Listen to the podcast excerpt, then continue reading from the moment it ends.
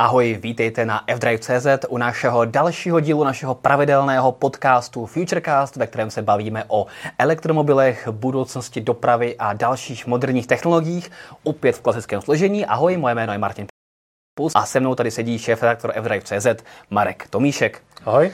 No a dneska to máme hodně kecací a o to zajímavější, protože jsme minulý týden si udělali takovou malou e-challenge do Chorvatska, vzali jsme 4 elektromobily a udělali jsme si takový oficiálně neoficiální závod do Chorvatska na ostrov Krk, kde a naším cílem nebylo úplně závodit, protože jsme samozřejmě dodržovali rychlostní předpisy, ale hlavně zjistit, jak to v praxi je, když se jede elektromobilem do mantry českých turistů do Chorvatska a hlavně porovnat jednotlivé výkony jednotlivých elektromobilů. Jeli jsme s Teslou, s Audi e-tron, jeli jsme s Hyundai Kona a také se Škodou Enyaq.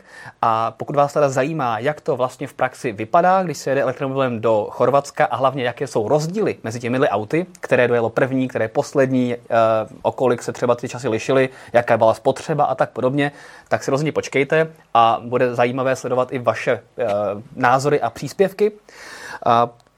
Hlavně se samozřejmě ale pobavíme o tom, co je teďka velmi, velmi očekávané, a to je příjezd, nebo spíš připlouf Tesly Model Y do Evropy a zároveň do Česka, protože to je velmi, velmi očekávaný model a už za několik málo týdnů tady začnou jezdit první Tesly Model Y po evropských silnicích. Tak se na tohoto auto ještě jednou znova podíváme a řekneme si, proč je zajímavé se na něj těšit a v čem se třeba opravdu hodně změní ten trh po příchodu Tesly Model Y.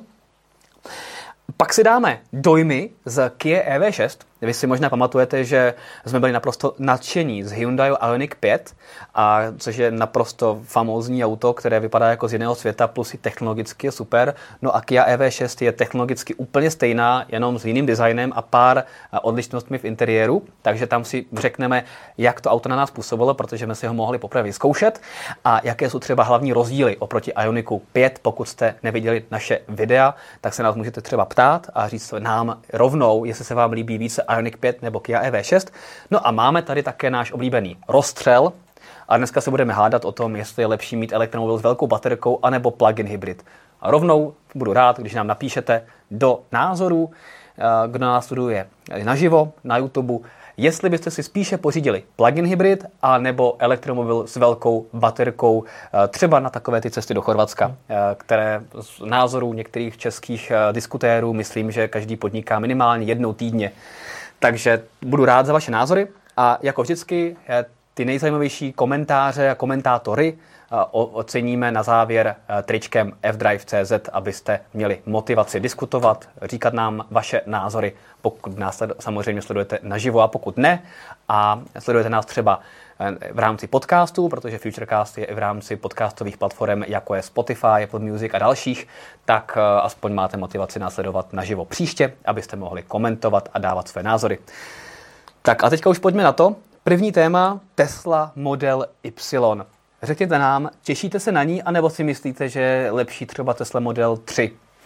Co ty? Ty se na ní těšíš? Já se na ní každopádně těším, protože to je auto, který podle mě zahybe s evropským trhem. Úplně ten se otřese v základech. Stačí se podívat na to, jak si v Evropě vede Tesla Model 3, protože přestože Evropa není sedanová, v Evropě prostě sedany nefrčej, Evropa je doména 5dveřových aut, ať už to jsou kombíky, hatchbacky, SUVčka, crossovery, ale prostě jakmile to má 5 dveří, otevírací celý zadní dveře, tak to je model pro Evropu.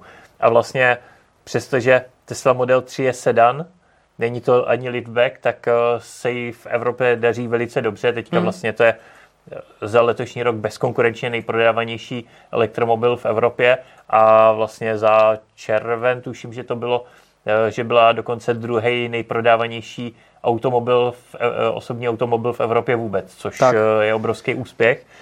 Takže když člověk sleduje tohle auto, jak se mu daří, přestože to je sedan, což je v Evropě obrovský handicap, tak si myslím, že Tesla Model Y de facto auto hodně podobný, ale o něco větší a crossover musí s tím trhem neskutečně zahýbat. Tak, ono Tesla Model 3 taky těží z toho, že je vlastně jediná, že tady žádnou podobnou konkurenci nemá, a pokud opravdu někde nechce velké SUVčko, nebo naopak relativně kompaktní hatchback, jako je třeba ID.3 nebo další elektromobily, co tady jsou, tak vlastně tady nic jiného není.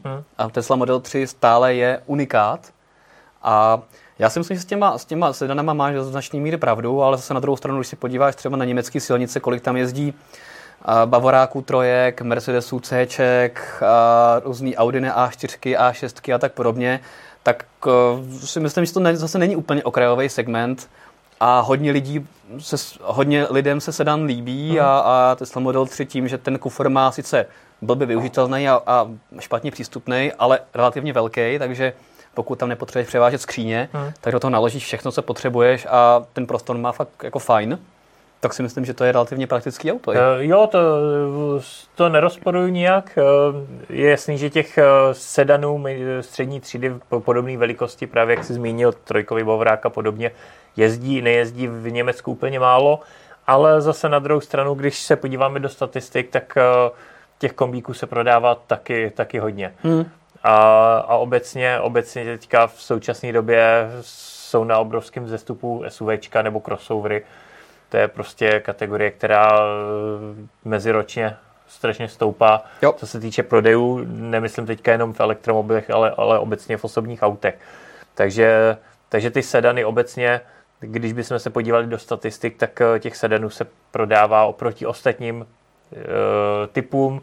Když vezmeme právě ty pětidvířka, hatchbacky, kombíky, crossovery, tak těch sedanů se prodává oproti tomu strašně málo. A ta Tesla Model 3 je opravdu velkou výjimkou. Ale máš trochu pravdu v tom, že těží z toho, že je jediná, že to je vlastně jediný sedan elektrický na trhu téhle velikosti. Vlastně na světě. Jakože nikdo jiný elektrický sedan vlastně nedělá, pokud si... To je pravda, no. Ne, vlastně prostě jediný elektrický sedan a všechno ostatní jsou, když už tak, liftbacky. Tak. Takže jak z toho určitě těží, což zase Tesla Model Y v tomhle to bude mít trošku těžší. Když by přišla o rok dřív, jak začínala v Americe, tak by ten trh podle mě válcovala neskutečně. Tím, že vlastně Tesla čekala, tak podle mě to nebylo úplně správné rozhodnutí čekat s tou Evropou, protože mezi tím sem přišly jak auta typu Enyaq, ID.4 a podobně. Přijdou vlastně teďka ty sportovnější varianty, které budou mít tvar bližší právě té Tesle, že to bude jakoby takový ten sportovnější crossover. Jo, myslíš ID.5, Enyaq, nevíme ještě, jak se bude jmenovat, jasně, ale jako myslím... Nebo Q4 e-tron, Sportback, které už vlastně tak, tyhle varianty myslím.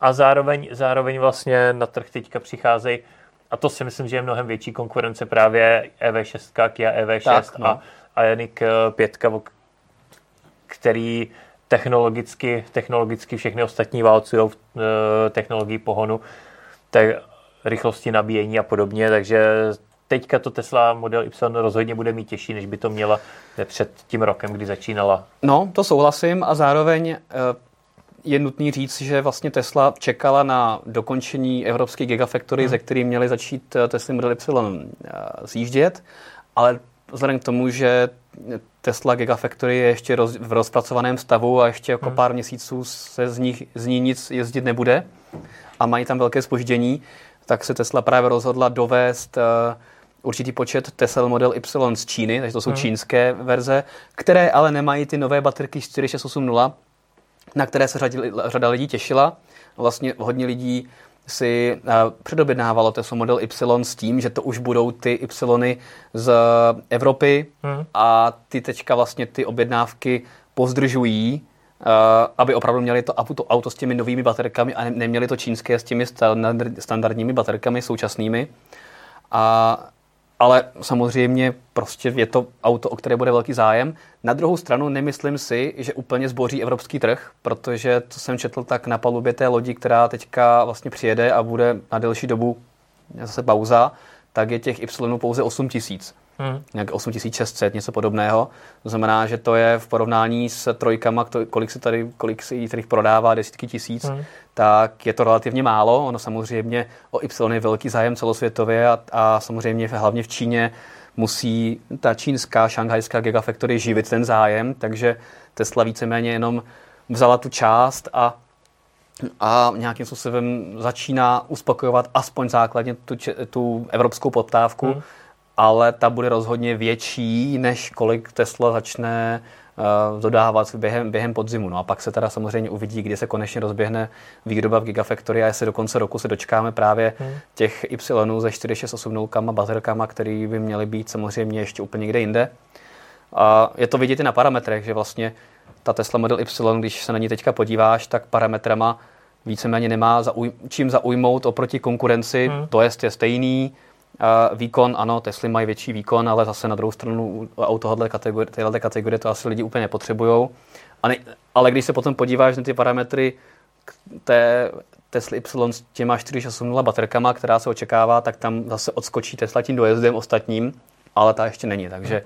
Takže teďka otázka, jestli musí pořídit teďka Teslu s tím, že to je technologicky auto, které za 3-4 měsíce vlastně už bude překonané, a nebo si počkat ještě zase dalších pár měsíců a věřit tomu, že do konce roku to zvládne, protože zatím pevné termíny Tesla nesdělila. No, takže. To je právě otázka, jak dlouho se bude čekat na ty evropský, jak dlouho to bude trvat, než se dostaví ta Gigafactory, protože přece tam bylo poměrně dost problémů s úřadama v Německu, který to samozřejmě zdržovali tu výstavbu, takže uvidíme, jak dlouho to bude trvat ještě, než se spustí. Každopádně, jak jsi říkal, že nemá úplně co nabídnout, tak já si myslím, že i když má dojezd stejný nebo plus minus stejný jako konkurence, tak má co nabídnout po stránce praktičnosti a velikosti.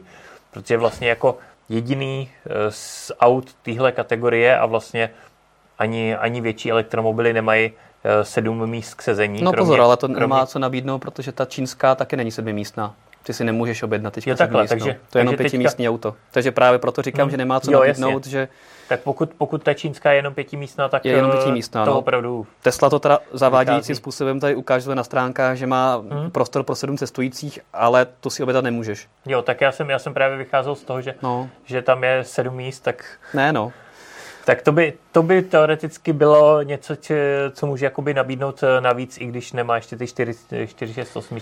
A když si vezmeš prostě long range, zrychlení z 0 na 100 za 5 vteřin, to je jako vzhledem k tomu, že teďka ty výkonné verze té MEB platformy mají za 6 vteřin a za podobnou dobu máš i 4x4 Hyundai Ioniq 5 má 5,2 vteřiny. Říkám, že to je fakt jako velmi podobný auto jako to, co už vlastně máš na trhu a v tomhletom a hlavně v Česku je velmi velký problém cena. Z nějakého důvodu se Tesla rozhodla v Česku nasadit úplně nesmyslnou cenu, která je i oproti třeba Německu a dalším v přepočtu o nějakých 200 až 300 tisíc vyšší. Vlastně základní verzi Tesla Model Y máš za skoro 1 750 000 skoro. A to je, jako, to je dost. Cenově dost mimo. Jako kdyby to bylo o 200 tisíc méně, tak to bude odpovídat, ale 1 750 000 si myslím, že je dost mimo a na tu performance máš skoro 1,9 milionu. Tam když... jako na takovéhle ceny se nedostaneš, ani když si nahodíš jako Volkswagen ID.4 úplně vším, co chceš. V nejvýkonnější GTX verzi, tak jsi v ceně na 1,6 milionu a víc se prostě nedostaneš. Tak tady jsi ještě o 150 000 výš a to tam nemáš daleka tolik věcí jako v tom Volkswagenu. Takže tady je mi záhadou, proč se Tesla rozhodla takhle uměle tu cenu napálit zrovna na tom českém trhu, jestli to má něco společného s kurzovou ochranou, že tady máme euro, takže si tam nechala nějakou rezervu. Ale přijde mi to škoda, protože myslím si, že právě i v Česku by o Y byl velký zájem a tohle je taková zvláštní věc, že teďka budou vlastně lidi muset nějak tahat z Německa a dalších trhů. Je to škoda, no. Tak lidi si poradí, ale ne každý do toho půjde, aby přivez třeba z Německa a podobně. Každopádně té ceny je škoda, protože Kia EV6, Hyundai Ioniq 5 je v podstatě v plný konfiguraci někde okolo 1,5 milionu, jestli se nepletu, takže... No a tady třeba poměrně... v základu je jenom bílej lak, takže si dáme třeba černej plus 32 000, nechceš vošklivý 19-palcový kola, chceš to mít na 20 plus 60 000 a tažné zařízení dokonce tam není, musíš si ho dát za koupení po dodání. Interiér 5 sedadel v ceně, anebo bílej interiér za 32 000, tak se necháme černej. No a najednou, abys měl aspoň základního autopilota enhanced, včetně navigator, autopilota tak podobně, tak máš dalších 100 000 a seš na 2 milionech. Což na auto téhle kategorie je poměrně dost. Tam na téhle ceně už začínají auta o třídu vejš. Právě. Jo, takže tady to, jako cenově to v Česku nedává smysl, i když je to Tesla, tak tady to je fakt o 230 000 výš, než by to mělo být. Tak já jsem sám zvědavej, kolik lidí se to opravdu v Česku koupí v cíleté fázi. A taky zatím je dostupná pouze ta long range verze a ta performance bude až příští rok, což se očekává, že to bude ta už těma 460 baterkama z Gigafactory v Berlíně. Takže já se na Y hrozně moc těším, ale je vidět, že prostě Tesla tak nějak jako lepí záplaty a z nějakého důvodu ještě to nacenila nesmyslně, takže v Česku je to taková tečka, tak ono, zvláštní věc. No. Co si budeme povídat, Tesla nejde úplně o ten český trh, protože tady se prodá pár aut, tak. Není tady žádná podpora jako v západní Evropě, takže Tesla chce jít evidentně s tím autem do Evropy, když ho tady ještě nevyrábí, tak ho dováží z Číny, ale dejí o německý trh, Francii, Norsko a podle mě tyhle velký trhy. A třeba přemýšlí tak, že prostě u nás si to pár lidí za tuto cenu koupí, tak proč na tom víc nevydělat, ale stejně potřebuje ty objemy prodávat jinde. Je to tak no. Proč jako ne? No, takže... proč si to komplikovat, kdyby náhodou se nějak výrazně hnul kurz, tak proč si to komplikovat? Tak. Dá radši, řekněme, bezpečnější cenu s nějakou rezervou a přesně tak, pár lidí si to koupí. Tak. Co vy? Jak se vám líbí Model Y a měli byste o něj zájem, nebo se vám líbí nějaký jiný konkurent? Co si o tom myslíte, jestli tam jsou nějaké zajímavé komentáře, tak budu, Petře, rád, pokud nám je shrneš. Vidím tam, že tam je plný chat, úplně jako... Připravuje si Petr mikrofon, takže tam určitě něco má. Asi tam něco je, no. Tak jaký máte názor na Tesla Model Y? Spousta lidí tady psala ještě komentáře vlastně k tomu, co jste se psali na začátku, k tomu vašemu potom rozstřelovému tématu. Ale už tady píšou lidi, že taky znají někoho, kdo třeba právě čeká na Model Y, nechce Model 3. A tady třeba Jan Brys píše, že si myslí, že spousta lidí právě bude čekat na tu berlínskou verzi, tu čínskou chtít nebude. A třeba uživatel DMDem píše, že podle něj je to vedle Ioniqu 5 prostě slabá nabídka, že to auto je prostě výrazně lepší a vlastně levnější. Je to tak, no. Je to zpátky u té ceny, no. Jako netušil jsem, je to zvláštní, kam jsme se dostali, zatímco třeba Tesla Model S a X, to jsou jakoby auta, která totálně předběhla svoji dobu a až teďka vlastně se začínají objevovat poslední 2 roky nějaké náhrady a nějací konkurenti a vlastně u SK až možná teďka to EQS se dá považovat za nějakého jakosi konkurenta, tak v případě trojky taky vlastně unikát a první konkurent, který k trojce bude v podstatě přímý, tak bude BMW i4 někdy příští rok. No, v podstatě Polestar 2 se dá považovat za konkurenta, dobře, to je takový niž auto. Ale konkuruje v podstatě tý long range verzi, rozhodně ne performance verzi. Jo. No a ale u Y se dostáváme do úplně opačné situace, kdy Tesla vstupuje na trh, kde už jsou ty karty nějakým způsobem rozdaný a ještě k tomu se shodujeme na tom, že za současnou cenu nemá moc co nabídnout oproti konkurenci, že v podstatě dojezdy se vyrovnaly, cenovkou je nad a jo, že to je taková jako zvláštní situace, že se ten trh takhle jako velmi rychle vyvinul a opravdu jsem jako zvědavý, co to udělá s počtem prodaných kusů, jestli jako lidi nebudou fakt čekat radši na tu berlínskou Gigafactory, kde by to auto opravdu mohlo být zase zajímavější tím, že bude mít ty lepší baterky, které budou mít performance někde jinde, ale to je taky otázka, tak. Že jo, tam o tom nikdo zatím nic jako konkrétního vlastně nevěděl. Je otázka vlastně, která verze bude mít ty lepší baterky, protože je klidně možný, že třeba aspoň na začátku je dostane jenom verze performance. No jasně, já to si třeba myslím, že tak bude. Performance verze dostane 4680 baterky a ostatní třeba budou mít stejné baterky, jako jsou v Číně, uvidíme. Ano, to si myslím. To jsou zatím informace, které nebyly zveřejněné, můžeme se jenom takhle dohadovat, ale každopádně teďka si myslím, že to bude omezený, limitovaný hlavně tou dodávkou, tou kolik vozidel připluje na lodích, protože pokud tam je 8 000 kusů a žádná další loď není v dohledu, tak si myslím, že 8 000 kusů zmizí okamžitě. To si myslím, že zdaleka bude víc zájemců v tuhle chvíli i o tu čínskou verzi. A pak se bude holt čekat, až se vyrábí, buď až připluje něco dalšího, anebo až budou v Evropě. Přesně tak. No, já jsem hodně zvědavý, no, jak to celý dopadne, protože a hlavně, kdy se s ní budeme moc svést i my.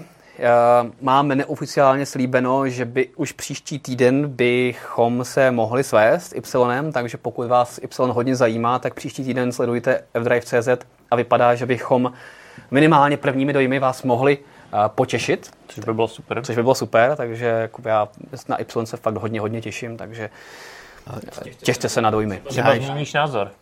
Až se projedeš, tak ty si říkal, že nemá moc co nabídnout, třeba po těch prvních dojmech změníme názor. Jasně, já očekávám, že to je prostě trojka, která je zvětšená s pořádným kufrem a využitelností, ale neočekávám tam tolik rozdílů, takže od toho auta očekávám. Pokud to bude něco víc, tak mě to příjemně překvapí a třeba změním názor, jak říkáš, ale nemyslím si. Ano, Petře, ty jsi říkal, že tam něco chceš dodat. Já jsem chtěl jenom ještě k tomu dodat, že vlastně jste to tady úplně neřešili, ale mě hrozně překvapilo právě, jak to sem Tesla jako veze lodí z Číny.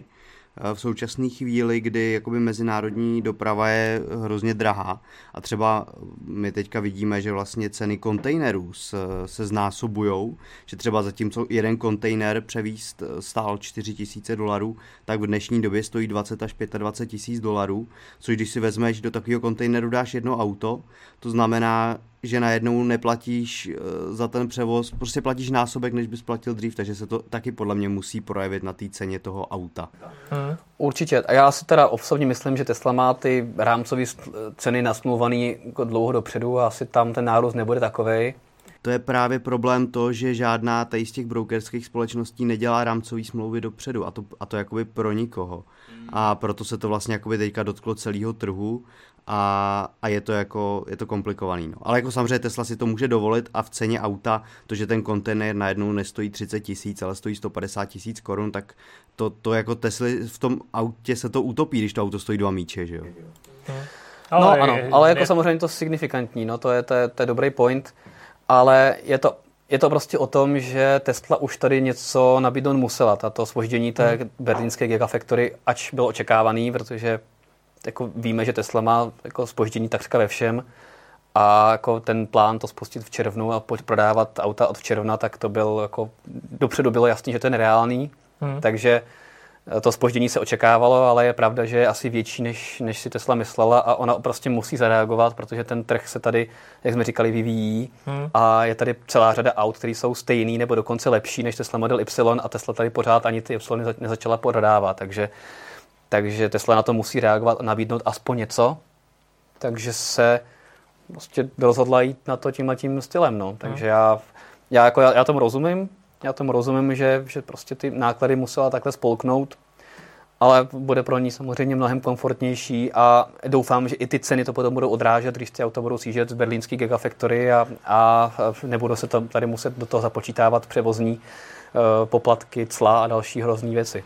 To by mělo odpadnout, to by mělo teoreticky snížit tu cenu a zároveň i baterie 4680 by měly být levnější na výrobu, takže to všechno by mělo dohromady pomoct k tomu, aby ta cena byla dostupnější. No. Takže doufám, že se dostane alespoň na cenovou úroveň, jako jsou teďka největší konkurenti právě, což jsou podle mě elektromobily Hyundai Motor Group.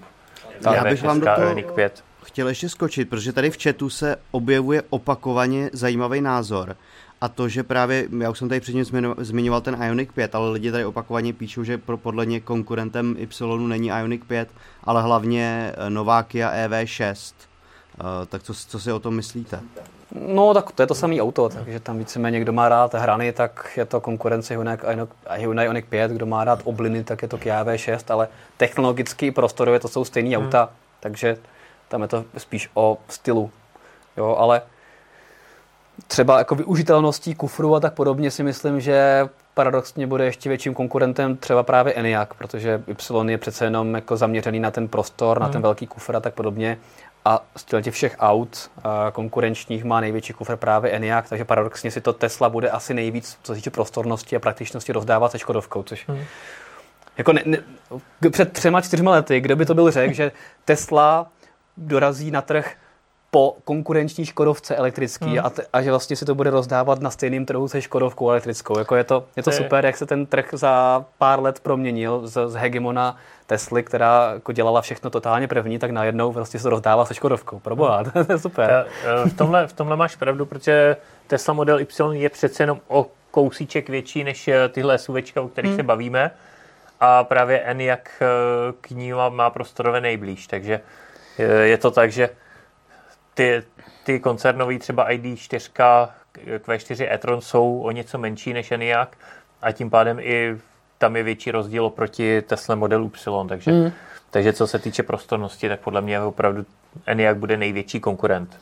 Tak no, já teďka koukám tady na rozměry a Enyaq má 4649 mm na délku a Tesla má 4750, takže opravdu je o nějakých 100 mm delší. A my vlastně nevíme, kolik má litrů zavazadlového prostoru, protože to Tesla tak nějak jako neříká. Ona říká pouze ten celkový objem po sklopení zadních sedadel. Tím se ráda chlubí, ale vlastně nevíme, kolik má reálně ten prostor bez sklopení. Těžko říct. Takže to zatím nevíme, jak moc je to vlastně rozdílné, ale jako je to fakt, jako jsou to podobná auta v tom smyslu, takže pokud někdo bude řešit prostornost, tak... Ale pak se dostáváme zase k té ceně, že zatímco Enyaq si můžeš ty základní verzi koupit za nějakých 1 100 000, tak tady si to, i když třeba nepotřebuješ takový dojezd, tak prostě máš smůlu a míň než 1 700 000 se nedostaneš. No. Ještě něco, Petře? Ne, OK. Dobře, tak se pojďme posunout na další zajímavé téma. Dáme rozstřel, anebo dáme Chorvatsko? Dáme rozstřel. Dáme rozstřel. Dáme rozstřel, dobře. Takže náš dnešní rozstřel je o tom, jestli je lepší volbou elektromobil s velkou baterií anebo spalovací plug-in hybrid. A ještě než se do toho pustíme s Markem, tak budeme rádi za to, když nám do chatu přímo na YouTube, pokud nás sledujete naživo, nebo třeba i do článku nebo pod článkem, řeknete váš názor, co byste si třeba vy pořídili a případně jaké auto rovnou, které si myslíte, že je lepší z těch dvou technologií a proč. Petr určitě zajímavé názory a komentáře na tohoto téma shrne. Tak Marku, jak to vidíš? Já to asi tak jako tuším, jaká tvoje volba. Vy už asi víte, že jsme se bavili, myslím, že předminulý Mobilecast a bavili jsme se o tom, jestli je lepší elektromobil s velkou baterkou nebo malou baterkou a Marek obhajoval elektromobil s malou baterkou. Já jsem říkal, že to nikam nedojede. A když říkám dojet, tak by se zvolil plug-in hybrid. No tak když bych řešil auto, který mám jenom na denní jízdy, na takový ty běžný denní jízdy do práce, z práce, nákupy a tak samozřejmě elektromobil s malou baterkou, ale teď, když se bavíme o tom, když vím, že relativně často jezdím někam dál a nebo jako druhý auto do rodiny, od kterého čekám, že bude mít nějaký delší dojezd, tak moje volba by byla plug-in hybrid, protože... Druhý auto do rodiny, jo?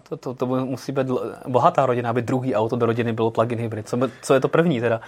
No tak třeba nějaký malý elektromobil právě. Tak, když jsi prohodil. Nějaký malý elektromobil a...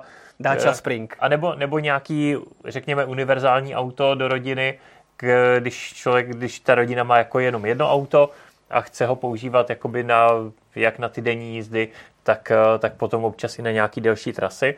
Tak mně se líbí to, že plug-in hybrid a současný moderní plug-in hybridy, některý mají dojezd i 100 kilometrů, s přehledem dojedou 100 kilometrů na baterku, takže takový ty běžný denní jízdy, když člověk jezdí do práce a to může dojíždět i celkem daleko do práce, tak vlastně zvládne jenom na tu baterku, zvlášť potom, když má třeba možnost nabíjení i v práci. Mm-hmm. Takže v podstatě většinu těch jízd jezdí jako s elektromobilem, ale v momentě, kdy potřebuje jet někam dál, tak vlastně nemusí řešit nabíjení na cestě. Je to svým způsobem o pohodlí, že nemusí plánovat, ne každému to Mě každýho to baví plánovat, kde budu nabíjet přesně, ale prostě vyjedu, neřeším nic, prostě jedu, zastavím tam, kde se mi chce zastavit, tak tam zastavím a pokračuju dál. Protože třeba když jsme jeli do toho Chorvatska, tak jasně, zvládli jsme to v čase s prakticky stejným, jako bych jel se spalovákem, ale svým způsobem tam to omezení je, protože někde třeba s tím, dejme tomu plug-in hybridem, bych zastavil dřív, protože se mi už chtělo na záchod, tak bych zastavil, ale nezastavuju, protože vím, že tady nenabiju, anebo nenabiju tak rychle, tak vím, že ještě musím jet 50 km, abych zastavil u té nabíječky, kde nabiju rychle. Takže tam, jestli mi rozumíš, taková ta jakoby větší svoboda. Rozumím, no. Na druhou stranu, co znamená dlouhá trasa?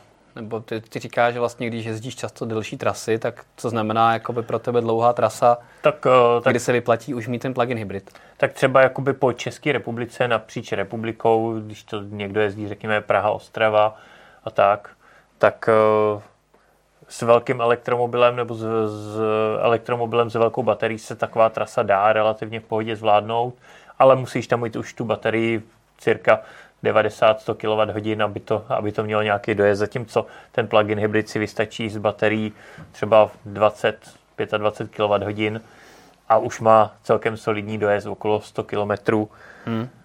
A na té další trase si občas pomůže tím spalovacím motorem. Jo, já tyhle argumentaci rozumím. Na druhou stranu mně to přijde vlastně pořád takový polovičatý řešení, že prostě pořád s sebou člověk tahá hromadu nepotřebného harampádí, máš zadělanou kapotu spalovacím motorem, zároveň musíš vyřešit ten elektromotor. Je to vlastně zbytečně komplikovaný, protože máš ztráty při jízdě na elektřinu, zároveň prostě pořád máš sebou ten spalovací motor, takže provoz, když jedeš na těch dlouhých trasách, tak i když bys využíval ultrarychlé nabíječky, tak je u toho spalovacího auta výrazně dražší, protože prostě čerpáš za těch 35 korun za litr a zároveň nemáš tam ty výhody elektromobilu, nemáš tam přední kufr, máš to auto prostě klasický koncepce, kde máš prostě střední tunel a spoustu nepotřebných věcí. A přitom, když jezdím z Prahy na Ostravy, tak jako to, že si cestou udělám vlastně kdekoliv, pětiminutovou zastávku, protože ty normální nabíječky jsou fakt jako všude. Jenom abych si odskočil, trošku si protáhl, koupil si kafe a to bych dělal, i kdybych jel čistě spalovacím autem, tak elektromobil s velkou baterkou jako mě vůbec nějak neomezuje. Takže mě tohoto jakoby nedává smysl z toho důvodu, že vlastně mně to přijde, že plug-in hybrid je pro ty, kteří se prostě jenom bojejí toho čistého elektromobilu. Že prostě přesně jak říkáš, si bojí toho, co na těch dlouhých trasách a že by možná, že ještě ta infrastruktura možná není tak jako super a že radši budou mít ten svůj klid a spalovací auto a čerpat ten benzín a když můžou, tak teda udělají ten přechod na tu elektřinu a jedou po městě na elektřinu, ale mně to přijde vlastně už jako by zbytečný, že už jsme dál, že to spalovací harampádí sebou vlastně jako vozit nemusíš. No tak ono stejně se dá argumentovat i s tou baterií, že vlastně, když vezmeš hmotnost té velké baterie versus hmotnost toho motoru a převodovky, nebo v podstatě já bych třeba volil i plug-in hybrid, který převodovku nemá, který má vlastně jenom ten spalovací motor, protože si myslím, že ta převodovka je taky už přežitek v dnešní době. No a takových zase moc není, ale. Takových zatím moc není, no, ale postupně je na trhu víc hybridních systémů, který vlastně odbourávají tu převodovku a jsou blíž k elektromobilu. Ale takový třeba, co jsi říkal, že mají dlouhý dojezd na elektřinu, tak takových, co by neměli převodovku a zároveň měli dlouhé dojezd na elektřinu, tak to těch je jako opravdu jako šafránů. No, takový nejsou. No, buď mají nějaký, řekněme, průměrný dojezd na elektřinu okolo těch 50-60 km, což ale při běžných jízdách aspoň mně většinou stačí, anebo ty elektromobily, nebo ty plug-in hybridy, které mají fakt dlouhý dojezdy na elektřinu, tak ty zpravidla mají klasickou převodovku. Mercedes GLčko třeba. No, to má klasickou 9-stupňovou převodovku. No. Ale zkrátka i na té dlouhé trase, když je dobře udělaný plug-in hybrid a speciálně to platí třeba právě o těch, který nemají tu převodovku, tak to není o tom, že když mám v tu chvíli, kdy mám vybitou baterku, tak jedu stejně jako se spalovákem, ale pořád jedu stejně jako s hybridem, že pokud ten hybridní systém je dobře konstruovaný, dobře nastavený, tak vlastně dokáže díky tomu hybridnímu ústroji zvýšit efektivitu toho spalovacího motoru a konkrétně třeba na té trase do Chorvatska si myslím, že by se to krásně projevilo, protože i v momentě, kdy na tom vrcholu bychom měli vybitou baterii, tak v momentě, kdy sjedeš těch 600 metrů dolů k moři, tak vlastně tu baterii máš nabitou a ty poslední kilometry jedeš v elektrickém režimu, i když ta baterie byla vybitá. Takže jakoby ten plug-in hybrid i v tomhle jako na té dlouhé trase podle mě oproti klasickému spalováku dokáže poměrně dost ušetřit.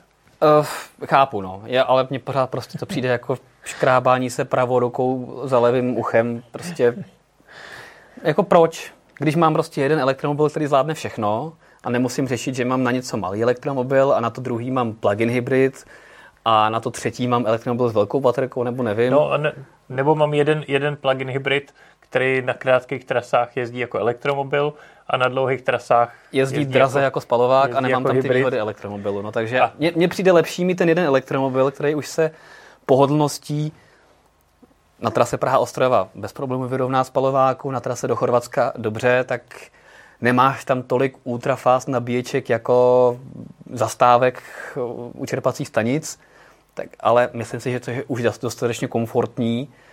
Ale plus mám s sebou všechny ty výhody toho elektromobilu, toho většího prostoru, předního kufru, kam můžu dát bábovičky a písek a nemusím si zadělávat zadní kufr.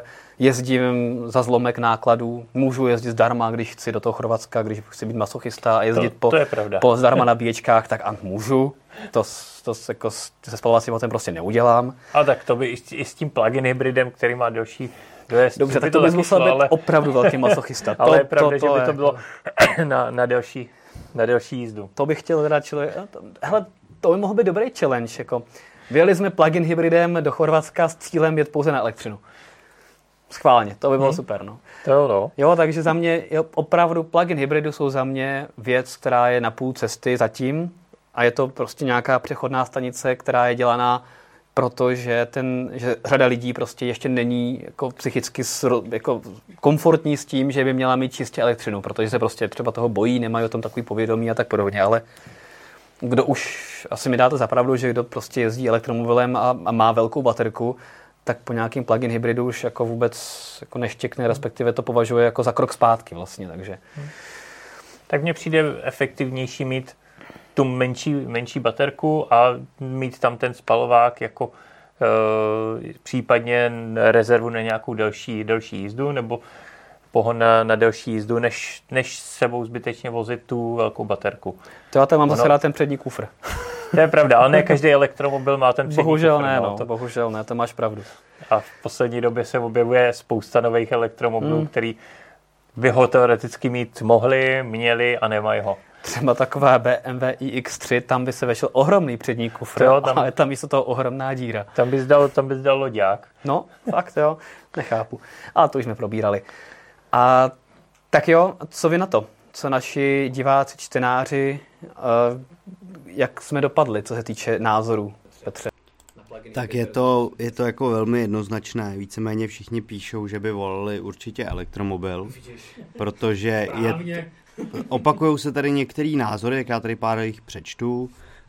DM Dump psal čistě elektrický, je to jednoduchý, bezúdržbový. Pepi píše určitě elektrický, jednodušší na provoz, nemusím měnit olej jako u plug-in hybridů. Jan Bystři píše za mě určitě čistý elektro, plug-in hybrid je jen mezikrok, který mu nedává smysl. Plug-in sebou tahá všechny nevýhody spalovacího motoru a to se mu nelíbí, že vlastně tím ty výhody toho elektrického se ničej nebo potupujou a že i ten vlastně vyšší dojezd, který by třeba s tím spalovacím motorem měl, takže to klidně obětuju.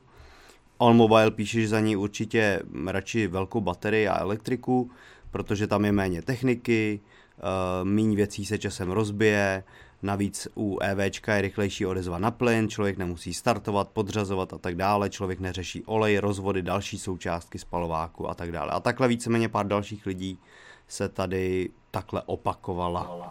Tak jsem přehlasoval. Já s váma souhlasím. Každopádně děkujeme za názory, ale jak vidíte, tak se snažíme i v redakci mít těch názorů víc a ne vždycky se shodneme. S Markem se často neshodneme na takovýchhle i fundamentálních věcech, jak vidíte, takže... Ale i přesto Marek sednul pokorně do elektromobilu, do toho Chorvatska dojel, i když by asi jel radši plug-in hybridem. No ne, tak jako Já zrovna v této otázce to nemám tak vyhraněný, ale snažil jsem se samozřejmě dělat jako oponenta, ale jako s elektromobilama jezdím. Jako mně většinou stačí elektromobil s malým dojezdem, takže s malou baterií. Já to říkám pořád, zkus vzít Mazdu MX-30 nebo Hondu E, kterou teďka máme na dlouhodobý test, a udělat e-challenge do Chorvatska. Já bych měl fakt zvědavě na dojezdový čas. Jo, já myslím, že by to šlo v pohodě. Jo, určitě. S přespáním. Ještě tady mám teďka jeden čerstvý komentář, který přečtu částečně jenom proto, jak se ten uživatel jmenuje. Takže ten nick je Muscle Cars Chrysler 300C 5.7 HEMI CZ David Švec. Výborný jméno. Ale píše, plug-in hybrid je vyroben jen, aby splňoval emise. A to mě vlastně taky přivádí k otázce, jestli teda vlastně smyslem plug-in hybridu je skutečně to, že to jako lidi chtějí si kupovat plug-in hybridy, anebo jestli to opravdu jenom jako nějaká snaha automobilek snižovat ty emise svoje a vyhýbat se pokutám. Tak já myslím, že v tom je jako v obojí, že plug-in hybridy byly už dávno před tím emisním tlakem. Je pravda, že nedělalo tolik automobilek jako teď. Teďka dělá v podstatě skoro každá automobilka plug-in hybrid, ale plug-in hybridy byly dávno, ale je trošku vidět na trhu rozdíl v tom přístupu těch automobilek. Některé automobilky k tomu opravdu přistupují, takže chtějí efektivní plug-in hybrid, a jsou to většinou ty, kteří ty plug-in hybridy dělali dávno před emisním tlakem. Zpravidla, řekněme, japonský automobilky nebo z Asie obecně, ale pak jsou některé evropské automobilky, které mají celkem jednoduchý plug-in hybridní systém a není tam takový důraz na tu celkovou efektivitu. Takže jsou různý přístupy, jak u automobilek, tak potom i u zákazníků.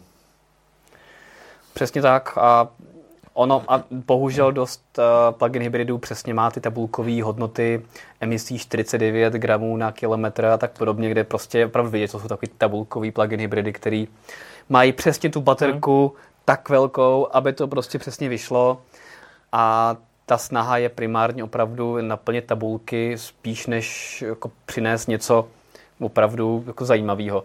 Ale jsem třeba rád, že jsou už teďka čím dál tím častější plug-in hybridy aspoň s tím jako relativně dlouhým dojezdem, třeba jako dělá Mercedes, kde opravdu si myslím, že to je pro zákazníka fakt jako zajímavý, že může jezdit opravdu dlouho na tu elektřinu. A jak přesně jak říkáte i vy naši čtenáři nebo diváci, že častokrát že to je takový jako mezikrok na cestě do elektromobility, tak si myslím, že řada lidí bude prostě jezdit na tu elektřinu, zjistí, že se to vlastně dá, že to je zajímavý a nebude se tolik potom bát za pár let přejít už na ten klasický elektromobil, protože ví, že už vlastně většinu svých cest jezdí na elektřinu, bylo to v pohodě a ten spalovací motor tam měl jenom tak jako zálohu na ty delší cesty. Je pravda, že spousta lidí, i znám takový lidi, kteří se vlastně dostali k elektromobilu přes plug-in hybrid, že měli nějakou dobu plug-in hybrid a vyzkoušeli si v podstatě, ochutnali tu elektromobilitu a pak si pořídili plný elektromobil. Takže... Ale jak se zmínil, ty elektromobily, teda plug-in hybridy s dlouhým dojezdem, tak ještě s rychlo nabíjením.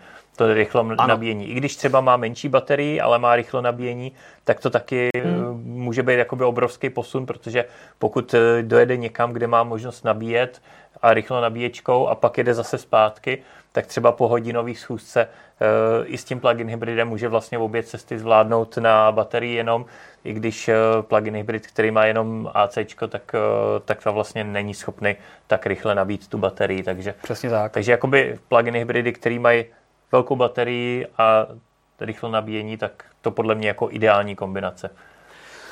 Je to tak, no. Je to možnost pro řadu lidí, že to je takový mezikrok, no.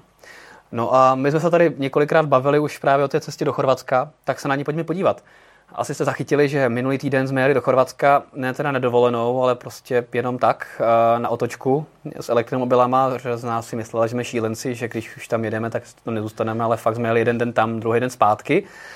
A vzali jsme sebou 4 elektromobily, protože v uplynulých pár měsících se objevilo spoustu reportáží Enyaqem do Chorvatska a tímhle tím autem do Chorvatska, což je docela nuda. Do Chorvatska se dá dojet jednoduše, ale nám šlo o to se podívat hlavně na to srovnání elektromobilů a jestli je jako výrazný rozdíl třeba mezi elektromobilem za 2,5-3 miliony a elektromobilem za milion a půl, nebo jestli už i ty levnější elektromobily jsou natolik dneska pokročilé, že dokážou nabídnout ten komfort jako třeba ty dražší elektromobily. Takže vzali jsme 4, jak jsem říkal, elektromobily, Tesla Model X, Performance Raven 2020, takže takřka to nejnovější, co můžete mít, a nejvýkonnější od Tesly. Potom Audi e-tron z roku 2019, to je moje auto. Potom Hyundai Kona 64, tu nejnovější z Nošovic s novým čumákem, takže opravdu ještě před příchodem Ioniqu 5 to nejlepší, co dokázal Hyundai vlastně nabídnout, což je naše redakční auto, který mapujeme nabíječky. No a to jsme doplnili stálicí těch všech testů, a to je Škodovka Enyaq, která je teďka takovým standardem mezi elektromobily a který nesmí chybět v žádném takovém testu, protože myslím si, že to je pro řadu Čechů takový benchmark elektromobilu, že co udělá Škodovka, tak to je tak nějak zhruba ten standard, tak jsme se na ten standard podívali. No a jak to dopadlo? Jeli jsme z Vestce u Prahy, kde jsme měli sraz všichni 4, nabili jsme na 100% a vyjeli jsme na ostrov Krk, 820 km. Je to oblíbená destinace Čechů, je to relativně ještě na sever, takže jsme nemuseli zajíždět někam na jih a pak druhý den jet jenom zpátky, takže jsme zvolili něco víc na severu. A musím říci, že ač jsem to očekával, tak opravdu všichni účastníci se shodli na tom, že ta cesta byla úplně hladká, v pohodě, nic nás nepřekvapilo, nezdrželo a problémy byly v podstatě pouze jako minoritní, takže v tomto směru jsme si ověřili, že cesta elektromobilem je úplně snadná. Všechny elektromobily to dali na 2 nabíjecí zastávky s výjimkou Tesly, která měla 3 nabíjecí zastávky a původní plán byl 4 nabíjecí zastávky, akorát u Tesly teda byl problém, že se lhal Supercharger asi 4krát, takže ta 1 nabíjecí zastávka se protáhla, tím pádem už nebyla nutná ta 4. Takže tam Tesla jakoby ztratila ten čas a asi by byla rychlejší, kdyby neselhala infrastruktura Tesly. A zároveň třeba u Hyundai Kona, kdyby se jelo efektivně třeba 100, 110, tak by to dala dokonce na 1 nabíjení. My jsme jeli dle rychlostních limitů, opravdu na hranici rychlostních limitů, takže jsme se nějak necourali, a což jako dokazuje i dojezdový čas, že vlastně já jsem tam přijel za nějakých 9 hodin, 11 minut, myslím, byl ten dojezdový čas, což je velmi podobné, jako kdybych jel spalovákem. A vlastně moje nabíjecí zastávky byly pouze 2. Jednu jsem měl pod Vídní a druhou jsem měl ve Slovinsku. Obě 2 byly zhruba nějakých 25 minut. A já sám bych si je udělal delší, hlavně tu první, kterou jsem měl i na oběd, tak já jsem si sotva skočil na záchod, koupil jsem si jídlo. Půlku z toho jsem si stihnul sníst a druhou půlku už ne, protože auto bylo nabité a už jsem musel jet. A můj cíl byl právě ukázat, za jaký minimální čas se dá do toho Chorvatska dojet, takže jsem opravdu už potom jet cestou. Ale já osobně, kdybych jel i spalovacím autem, tak si třeba tu první zastávku udělám třeba na 40 minut, abych se stihnul v klidu najíst. A tu druhou bych si udělal přesně po dalších zhruba 3 hodinách taky, zhruba takhle dlouhou, jak jsem měl. Takže já sám jsem si ověřil, že ty 2 25-minutové zastávky jsou naprostý minimum i pro mě, co bych si já s jakýmkoliv autem na té trase udělal. A na konci už jsem si říkal, tyjo, asi bych normálně ještě zastavil, jako trošku bych se na posledních 5 minut protáhnul, ale říkal jsem si ne, jdeme na minimální čas, ale opravdu musím říct, že kdybych jel na pohodu, tak bych klidně zastavil, ten čas zastávkový by byl třeba o půl hodiny delší ještě, než jsem měl s tím elektromobilem, takže jsem si znovu ověřil, že elektromobil fakt nějak nezdržuje. Konkrétně teda toho e-trona je fakt super, to rychlé nabíjení, takže tam se to znovu potvrdilo, že jsem mohl přijet s jakýmkoliv nabitím, rychle jsem nabil, odvrčel jsem pryč. A potom vlastně stejně jako já, ten dojezdový čas byl totožný, tak byla Tesla Model X. Tam jsme akorát Tesla Model X odjížděla asi o 8 minut později, takže i o 8 minut později přijela, ale opravdu to bylo totálně srovnatelné. A zároveň jsme si tím pádem potvrdili taky, nebo vyvrátili takový mýtus, nebo něco, co v té elektromobilní komunitě nebo i mimo hodně jako rezonuje, že pokud chci elektromobil na dlouhou trasu, tak jedině Tesla a nic jiného nemá smysl, protože chybí infrastruktura a chybí to nebo ono.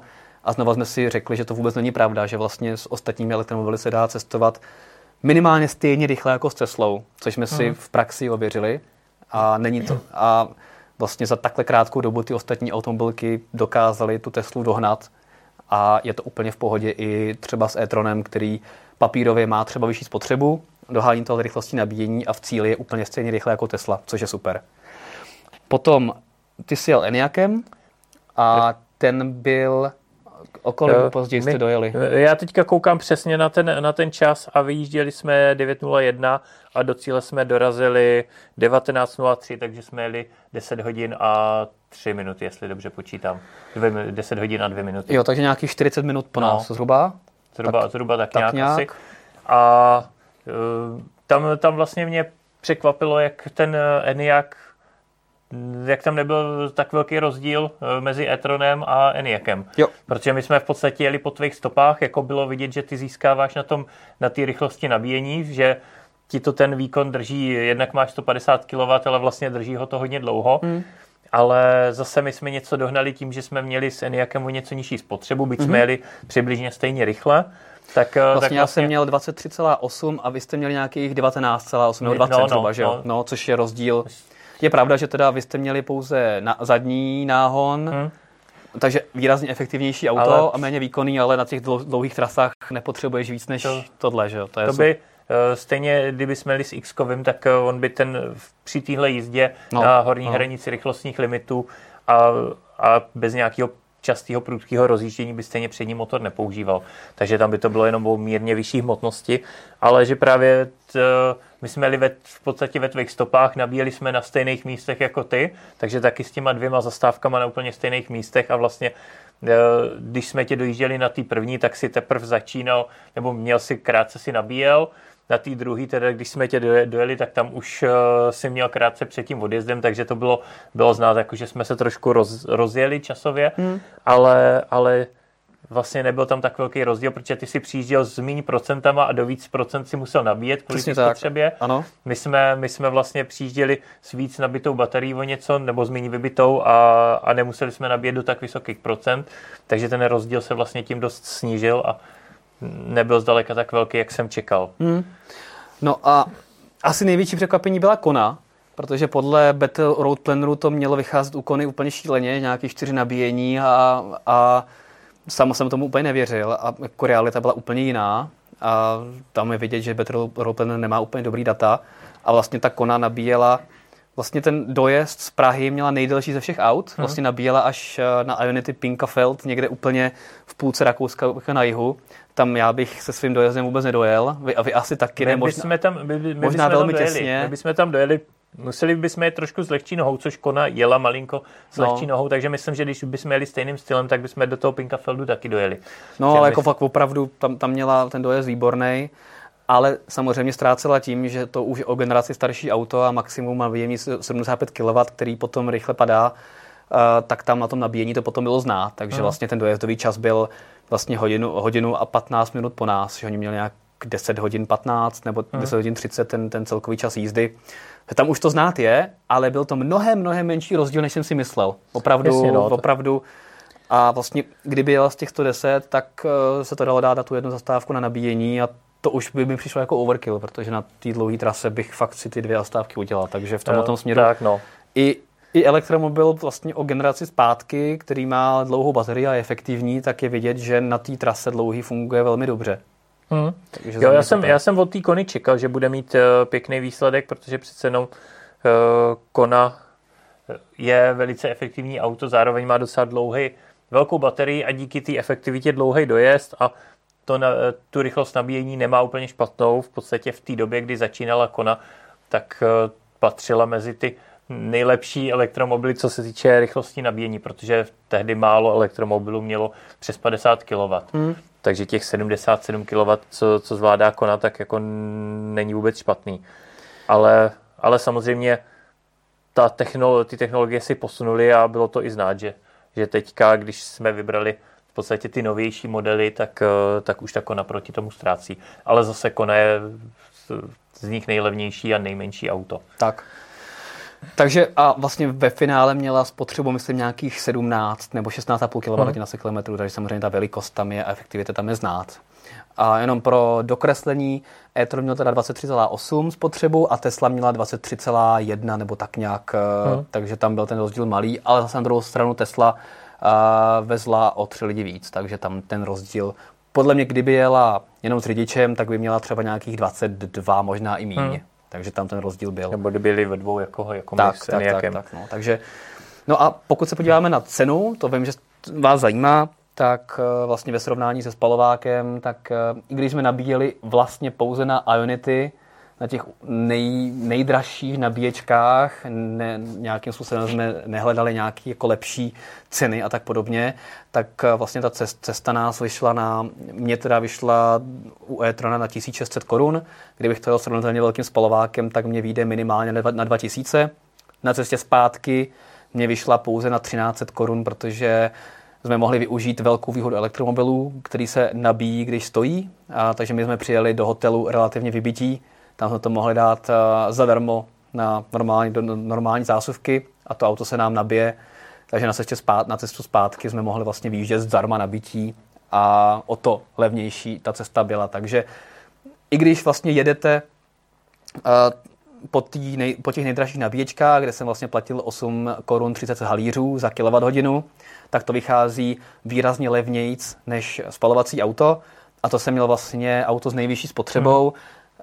A v porovnání vlastně s Hyundaiem a Škodovkou, která má cenu za Ionity 770, tak tam je i ta cena malinko vyšší, takže vlastně u Škodovky a u té Kony se ty náklady na cestu pohybovaly klidně kolem 1000 korun, což je super. A samozřejmě, jak jsme říkali před pár minutama, klidně, pokud je někdo masochista, tak se dá dojet do Chorvatska i zdarma. Jo, stačí prostě najít si nabíječky zdarma a bez problému ušetříte 4000 korun na cestě jenom tím, že prostě si nabijete zdarma. Ano, bude to pomalejší, bude to trvat díl, ale dá se to. A je to potřeba dobře naplánovat. Ano. Protože my jsme to cestou zpátky zkusili jet zdarma a narazili jsme na to, že nabíječka u Lidlu, kde jsme si chtěli nakoupit nějakou svačinu a mezi tím nabít, v Rakousku tak měla zavřeno, protože Lidl tam má jenom do 8.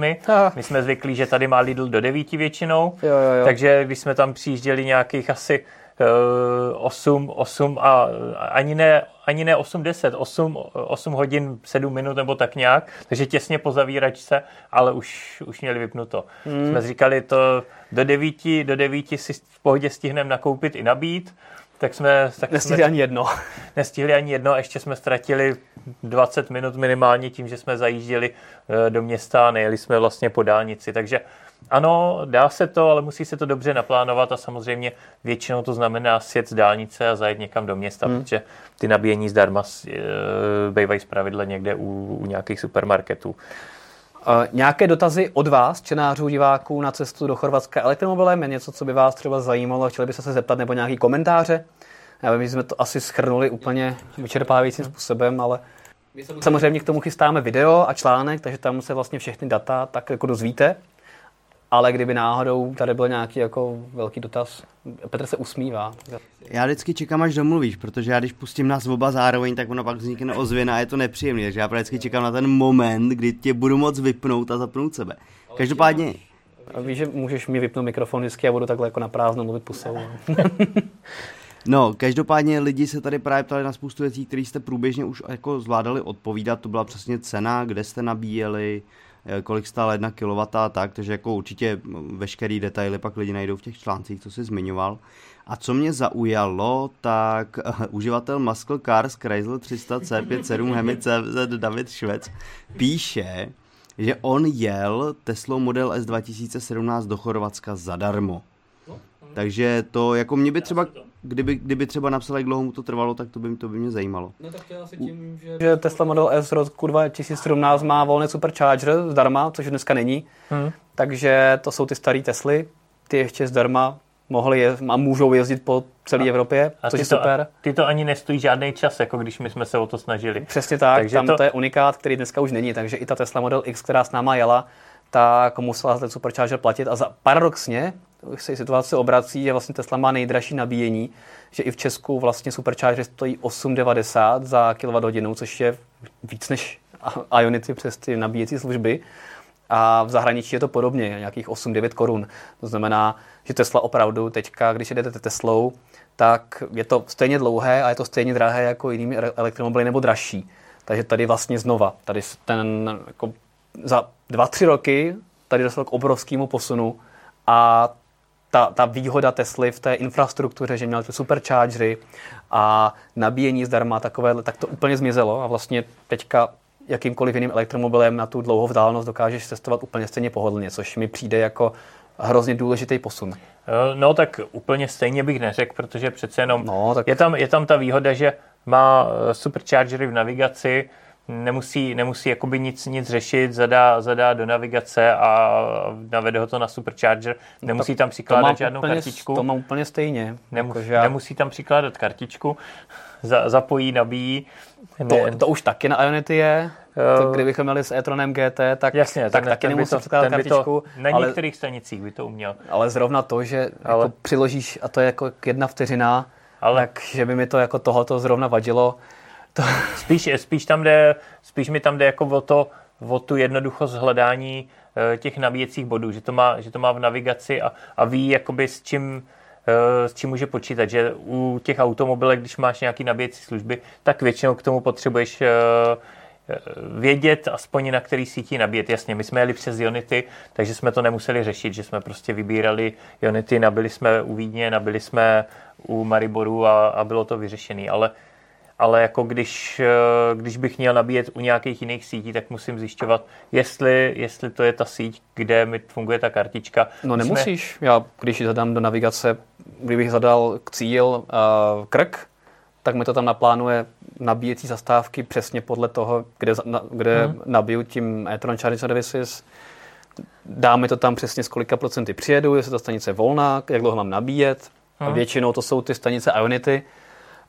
A tam v tom opravdu rozdíl není. Když jsem vždycky přijížděl k nějaký Ionity, tak přímo v navigaci mi svítilo, jestli je volná nebo obsazená, kolik tam je volných.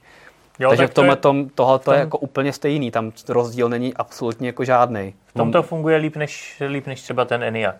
Určitě, no, ale u Enyaqu je to jedna z věcí, kterou mají teďka třeba doplnit. To tam citelně chybí, ale tohle to mají doplnit tím updatem 2.4 na podzim, že přesně tam se ti bude zobrazovat, z kolika procenty přijedeš, kolik budeš mít jakoby další věci a tak. Takže tam si myslím, že to bude taky zajímavý. Tohle třeba Tesla má. My jsme zkoušeli využít Better Route Planner na Enyaqu, ale tam ty data taky neseděly stejně jako u té Kony. Nám to původně dávalo jako na 3 zastávky, nakonec jsme jeli úplně v pohodě na 2 zastávky a ty procenta nabití, se kterými jsme měli přijet, tak to se lišilo o 25 a 20% klidně. Tam byly jako strašně velký rozdíly. Takže my jsme v podstatě si to museli sami nějak počítat a odhadovat, z kolika tam přijedem. Proto jsem říkal, že to je pohodlnější s tou Teslou, která ti prostě ukáže, zadáš supercharger a ono ti to ukáže, že tam přijedeš 60%. Jo, oproti Enyaqu jo, oproti e-tronu to třeba to sedět, no. Už je to stejný. Takže jo. Takže prostě ten Enyaq ještě není tak daleko jako třeba ta Tesla Model Y a to může být něco, co potom rozhoduje, co ta Tesla vlastně přinese navíc. Byť já bych za to asi nedal 500 000 rozdíl, ale... jo, za navigaci, za superchargery, no jasně. No superchargery, ale jakože to mi to spočítá, s jakým tam dojedu. Že jakoby nemusím tolik plánovat, tolik počítat jako s tím Enyaqem.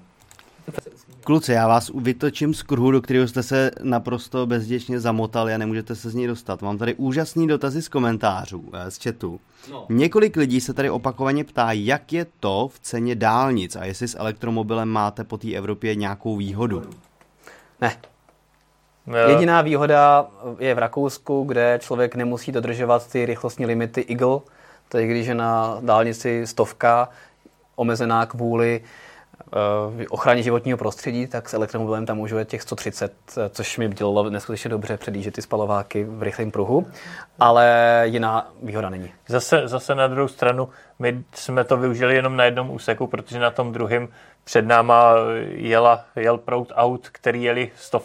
Jo, no, ale dělalo ti to dobře i v tom, aspoň tom prvním úseku, jo, ne? To mi dělalo dobře, no, ale jenom jakože ne vždycky to člověk může využít, jasně, prostě když je větší provoz a všichni jedou 100 ve všech pruzích, tak jedeš taky 100. No, jako bohužel ty výhody zatím nejsou sjednocený a jako očekávám, že za pár let, když se třeba tato legislativa sjednotí a člověk bude mít elektrickou značku z jakýkoliv země, tak bude požívat výhody v té dané zemi, jako by byl lokální, ale zatím to tak není, takže zatím na cestě žádná výhoda pro elektromobily. Mimo Česko, kde nemusíte mít dálniční známku, a mimo Rakousko, kde můžete jezdit rychleji, tak není. Tam jediné řešení, které já osobně vidím jako nějaké sjednocení, je opravdu podbarvení té SPZ-ky, jako to mají třeba... Ježiš, ale to je hrozně hnusný. Je to hnusný, ale když máme my třeba EL a v Polsku mají okres, který začíná písmeny EL, tak je to něco, co se nedá použít vlastně paušálně pro všechny státy. Takže... No tak nebo tam bude prostě nějaký centrální registrační systém. Nebo něco takového, no. Ale jako... Ten současný systém, který se používá v různých státech, tak není použitelný, není univerzální a nemůže to fungovat napříč celou Evropou. Takže to buď centrální registrační systém, anebo podbarvení. Nepoužíval bych teda tu jedovatou zelenou, co mají Slováci, ale cestou zpátky nás předjížděla, nebo jsme se tak jako vzájemně předjížděli s Tesla Modelem 3 z Polska. Ty to mají taky podbarvený zeleně, ale mají mnohem lepší odstín, nemají takový ten příšerný jedovatý jako Slováci, takže to bych si asi dokázal představit. OK. Ano, Petře? Něco ještě? Ne. Dobře, takže to je Chorvatsko. Kouknul jsem přesně na ten čas a ty jsi tam byl za 9 hodin a 18 minut. Mm-hmm. A vy 10:11. My 10:02. 10:02, takže 44 minut rozdíl. Jo. No, tak to docela jde. Dobře, tak to je Chorvatsko. Příští týden se můžete těšit na velký článek, video, kde všechno bude shrnutý, včetně cen, nabíjení a tak podobně, takže si myslím, že to bude hodně unikátní. A pojďme se ještě podívat teda na poslední téma, a to je Kia EV6 z rychlíku. Vy jste už samozřejmě mnozí viděli naše video, a kdo ne, tak vás odkážu na video Kia EV6, kterou jsme si mohli v Česku vyzkoušet. No a moje otázka na tebe je asi jednoduchá. Vybral bys si z Ionika nebo Kiu, když jsou to technologicky shodný auta? No, já ti to nedokážu takhle odpovědět, protože jsem v té Kia ještě nejel. S Ioniqem jsem jezdil. Jasně. A vím, že když bych si kupoval elektromobil téhle kategorie, tak v tuhle chvíli bych si vybral Ioniqa, protože jsem s ním jezdil, vyzkoušel jsem si ho, to mi vyhovovalo, líbí se mi, takže bych si vybral toho Ioniqa. Zase na druhou stranu ta Kia, je mi tam blížší ten sportovnější design, takže designově se mi líbí ještě o něco víc. Ale nevím, jak jezdí, nemám ještě tak ošahnou, takže ti nedokážu úplně odpovědět. Ale každopádně tyhle dvě auta by byly moji favoriti.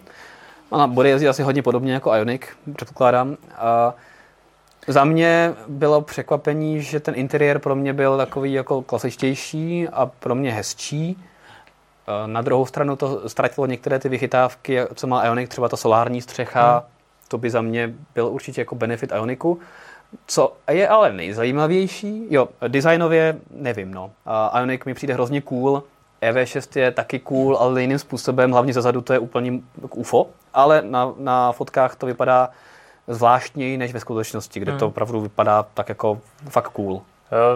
Ta EV6 mi přijde zepředu taková, ne tak cool jako ten Ioniq 5. Ano.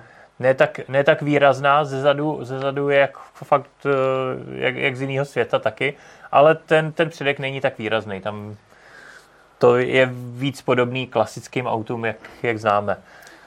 Ale má zase takovou tu sportovnější siluetu a celkově sportovnější design, což já mám rád. Ostatně je to i tím, že bude plnit v rámci koncernu alespoň zatím takovou tu úlohu toho sportovnějšího auta, který nabídne i tu verzi GT s výkonem téměř 600 koní, která reálně půjde proti hlavně Tesla Model Y Performance, protože tam ten výkon bude hodně podobnej. Tak. To zrychlení a tak. A dodání taky v příštím roce, takže to bude opravdu... Přijdou na trh současně. No. A co je zadaří u Tesly. Tak, co je zajímavý, že Kia EV6 má o něco málo větší baterku než Hyundai Ioniq 5 o nějakých 5 kWh, což jako už je docela znát a díky tomu vlastně i ta verze s pohonem všech 4 kol má VLTP dojezd přes 500 km, který je shodou okolností totožný jako má Tesla Model Y, takže tady ten nárůst kapacity místo 72,6 má 77,4 kWh, myslím, takže tam to opravdu znát.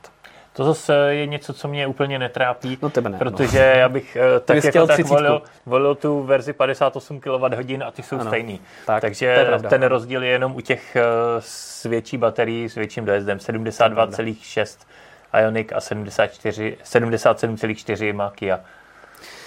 No a zeptám se našich diváků, čtenářů, které z aut se vám líbí víc, respektive co vás zajímá ohledně Kia EV6, jestli tam něco takového je, že by nám Petr přečetl, kdyby jste se náhodou chtěli na něco přímo zeptat, když už tady sedíme.